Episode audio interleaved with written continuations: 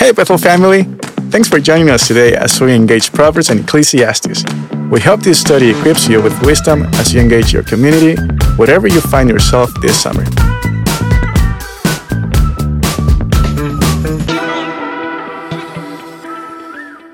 Hello, everyone. Petrosky here. And today we're going to be looking at Ecclesiastes chapter 3. It's that famous uh, time passage. Um, starting in verse 1, it says, uh, There is a time for everything and a season for every activity under heaven.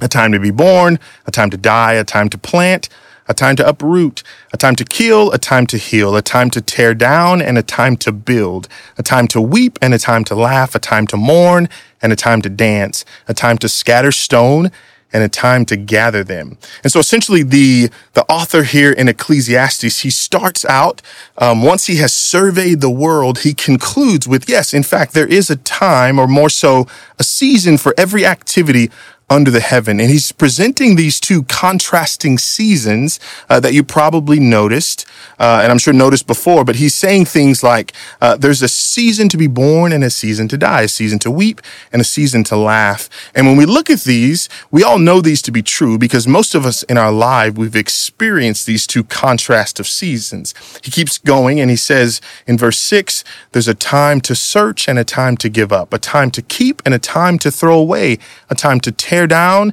and a time to mend, a time to be silent and a time to speak, a time to love and a time to hate, a time for war and a time for peace. And when many of us uh, read this, or if you've read this before, if you're like me, you were reading this and, and essentially you just thought that this was just a simple, a simple observation of a very wise man looking at uh, a person's life through the filter of that wisdom. And yes, that's true because for the most part, our lives can be summed up as, as we are in fact traveling in and out of various seasons, both good and bad. But I want to challenge you uh, to reread this again and look at it. Uh, not that just the author Kohelet is um, making just a simple a simple observation, but in fact he is he is putting these two competing seasonal contrasts up against each other, and he's asking us a much bigger question. Uh, Jesus himself taps into this question in Matthew chapter 11.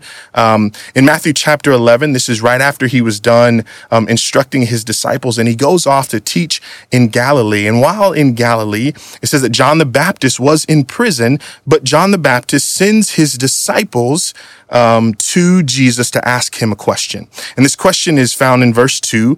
Uh, they ask him, Are you the one who is to come? Or should we expect another? Or in other words, uh, they come to Jesus and they say, look, John sent us to ask you, Jesus, if you're the guy. Like, are you the one that John the baptizer has been telling us about? Essentially, John wants to know if it's time. If the mantle is now being passed from him to you. And Jesus replies this in verse 4. He says, Go back and report to John what you hear and what you see, that the blind receive sight and the lame they walk. Those who have leprosy are cleansed, the deaf they hear, the dead are raised the good news is proclaimed to the poor. Blessed is anyone who does not stumble on account of me. And so instead of Jesus simply saying, I am, like he said to the woman at the well, he tells John's disciples to go back and report on the actions or the deeds that they are seeing taking place and let those serve as the answer to the question. Then Jesus goes on to compare this generation that he is in uh, to like screaming children found in the marketplace who say, uh, "We played the pipe and you did not dance. We sang the dirge and you did not mourn." Or in other words, you didn't understand the times or the seasons in which you were living. Then he goes on in verse 18 uh, of Matthew 11 and he says, "For John came neither eating nor drinking, and they said he was a demon."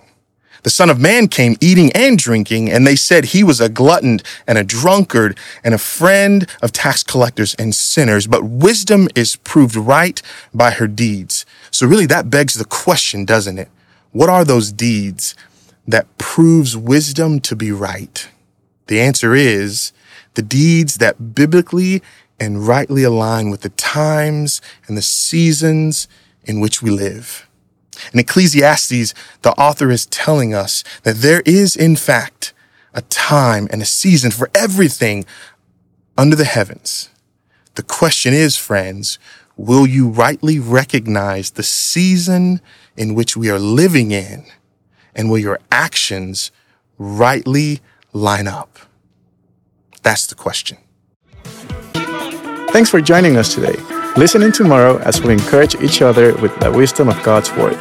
If you haven't already subscribed, please do so because we would love to continue to dive into God's Word with you. We would also like the chance to connect further with you. If you go to bethel.ch, you will find all sorts of ways to serve, worship, and learn together. Finally, please consider sharing this podcast with your friends by word of mouth or in social media. Thanks, family. God bless you. Gracias y que Dios te bendiga.